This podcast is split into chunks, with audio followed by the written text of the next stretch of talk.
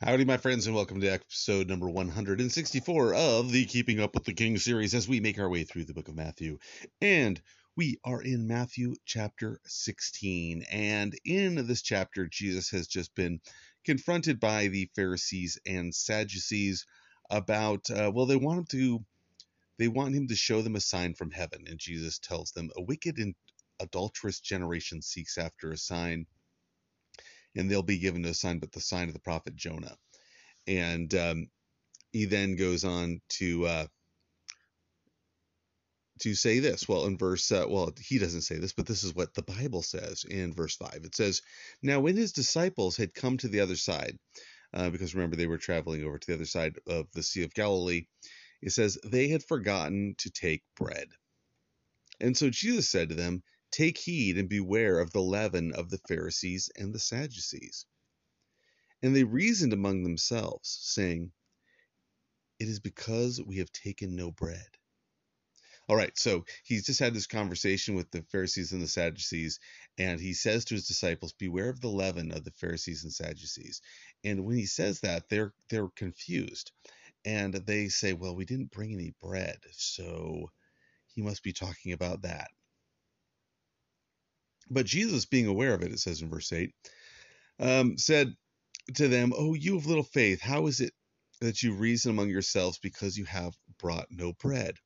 Do you not understand or remember the five loaves of the five thousand and how many baskets you took up, nor the seven loaves of the four thousand and how many large baskets you took up?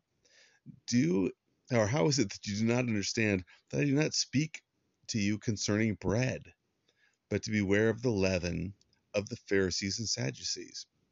Then they understood that he did not tell them to beware of the leaven of bread, but the doctrine of the Pharisees and the Sadducees. So, a few things here. Uh, first of all, I, I, love this because the, the disciples are concerned that Jesus is um, saying something because they didn't bring bread. And he's like, hey, guys, you remember how I fed 5,000 people with five loaves and how he's fed 4,000 people with seven loaves and how we had like leftovers. Not having bread is not a problem for me. I'm not talking about that. I'm talking about beware of the leaven of the Pharisees and the Sadducees, the the false teaching, the um, that that they were promoting, right? This uh, illegalism, and and this is something that Jesus warns about multiple times and is warned about in every single book of the New Testament, and that is the warning of false teaching. And here's the thing about false teaching we're warned about it in every book, and yet it seems that most of the people that I meet and talk to, while they recognize this, don't even concern themselves with the possibility that what they are believing and what they are hearing at their church could be a false teaching or could be false teaching. They they're not concerned about it.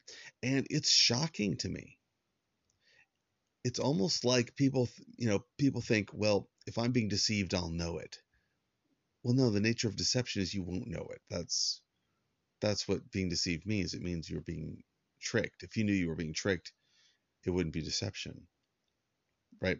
Once you know that uh, magicians are practicing illusion, they're they're doing something to to uh, deceive your senses. You know it's not magic. It's just you're sitting there and you're thinking that was a good trick, right? You know it's a trick. So here's the thing. False teaching is subtle.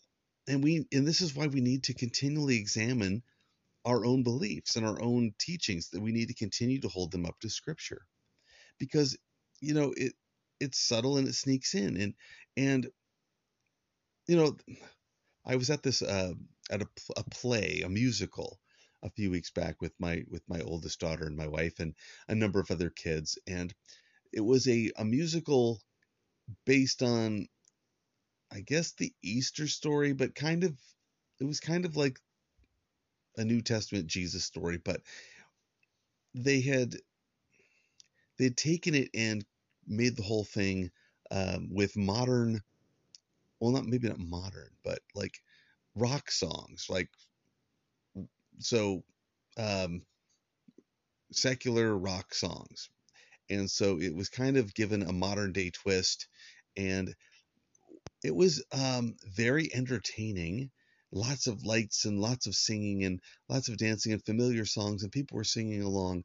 And it was so um, I guess, kind of upsetting to me, uh, dis- uh, disturbing. That's the word.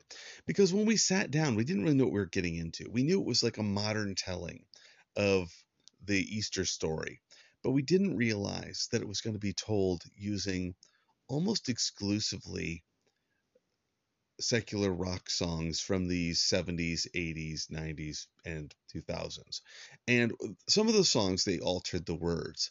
But what was most dis- uh, kind of disturbing about it was to me when we sat down there was a girl sitting at the end of our aisle a lady that uh, told she went to the church that was producing the uh, the event and she had seen it i think she said seven times it might have been more than that but having her sitting next to me during this event and her exclamations of how amazing it was during it oh wow wow oh and that's not necessarily what was disturbing. What was disturbing was the star of the show was clearly the devil.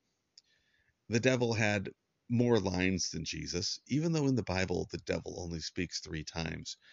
The devil speaks spoke a lot in this play.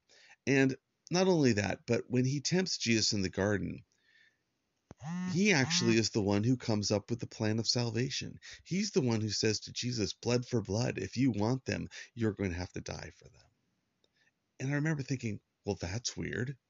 And the devil singing songs like Back in Black by AC/DC and um, We're Not Gonna Take It by Twisted Sister, along with the chorus. And along with these songs, while the devil's singing, I'm noticing that the girl sitting next to me along with a large portion of the audience, is singing along. And I thought to myself, how bizarre is this that I'm sitting in a church with a bunch of people who are joyfully singing along with the devil? And later on, when Jesus is on the cross and the love theme from Robin Hood, Prince of Thieves, Everything I Do, I Do It For You, starts to play when Jesus starts singing the song from the cross, my wife laughed out loud. Um, but it wasn't a bad. It was just that was it was just so ridiculous, um, and and the whole thing was just so disturbing. And afterwards, talking with uh, with my daughter, talking with kids uh, that were there and hearing their perspective. And I, I, my daughter shared with me some of her friends' perspective on it. I was very impressed at how much they caught about how in this play the focus was clearly on the devil. They had lots of songs about prostitutes. Um, I guess they just loved the song Roxanne by the police. And uh, it was just very, very strange that we have this church putting on a play about Jesus, but it's mostly about the devil. And it's all sorts of secular music that's not glorifying to the Lord. And in the end, when the pastor got up and gave the altar call, he gave an altar call where he said, If you'd like to know that you're going to heaven when you die, if you were to die today, would you go to the heaven? Would you go to heaven or would you go someplace else? Yes, those were the uh, that that was the the the thing that we were being saved from. Yes, saved from the penalty of sin known as someplace else. Anyway, uh, all that to say that there were lots of people sitting there smiling and enjoying this play and not recognizing a bit of the garbage teaching that was going along with it. Not recognizing that there's an entire scene dedicated to Satan and his demons tormenting people in hell.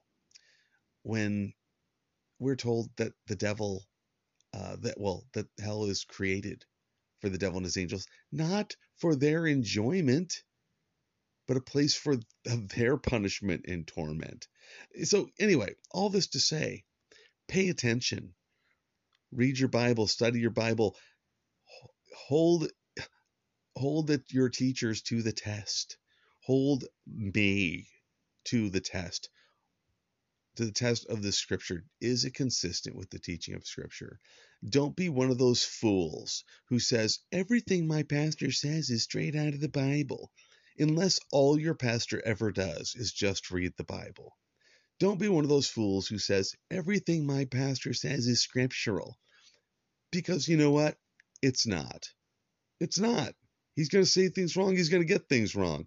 And you need to be paying attention. You need to have your guard up. You need to beware of false teaching because the Bible warns about it constantly. And if you're not paying attention to that, well, you're missing and you are going to be deceived. And you probably already are. Talk to you next time.